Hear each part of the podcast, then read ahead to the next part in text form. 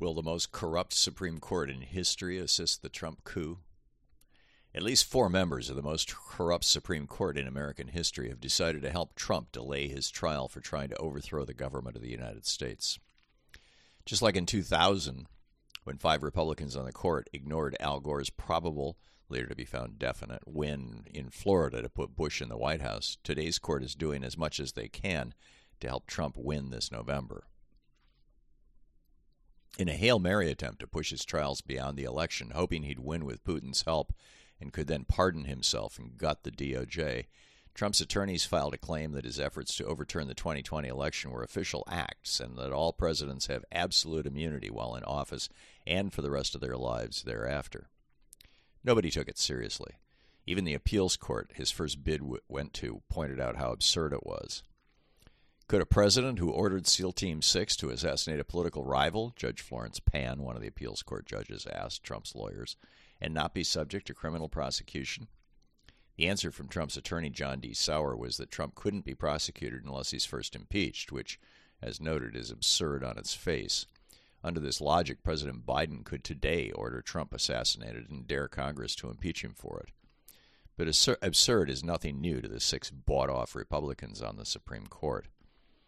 As I laid out in detail in the hidden history of the Supreme Court and the betrayal of America, Republicans on the court have, for almost a century, taken the side of autocracy over democracy, billionaires over workers, and corporations over consumers and the environment. They tell us that corporations are persons with rights under the Bill of Rights. They tell us that when morbidly rich people or massive corporations bribe politicians, that that's merely their First Amendment free speech right. They ruled that American women and girls must live under rules established by a 17th century witch burning judge. They repeatedly knocked down the rights of people living in red states to vote. They gutted Obamacare. They ruled that it's okay to discriminate against gay people. They flooded our nation with guns. They encouraged monopoly. They put shackles on the EPA, ruling that it can't regulate carbon dioxide.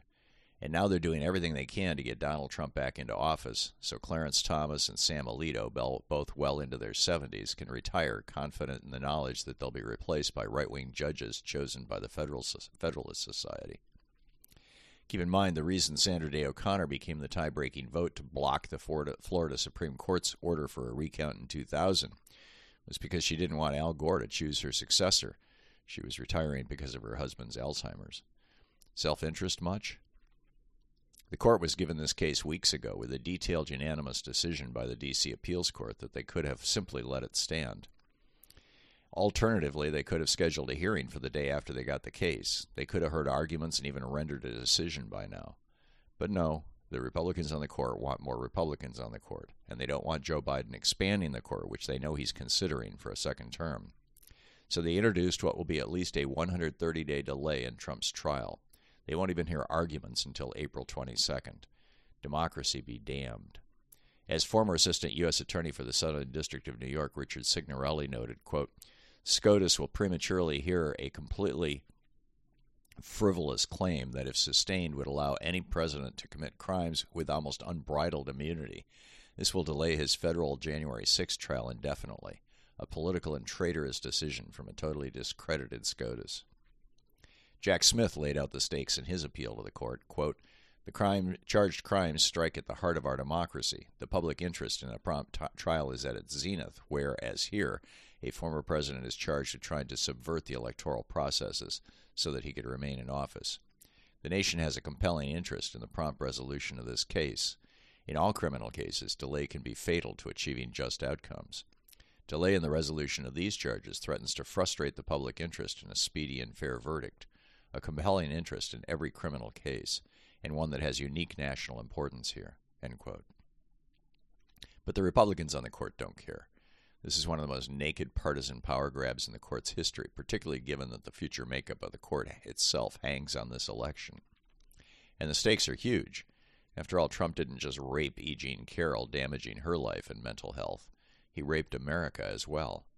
He packed his cabinet with such corrupt billionaires that five of them were referred by their own staffs to the Justice Department for prosecution, which an equally corrupt Bill Barr ignored.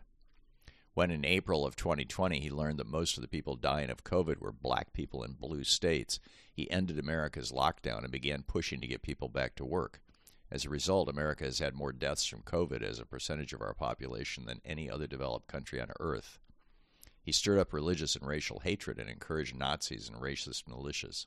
He devastated the EPA, pushing out half of their over half of their scientists.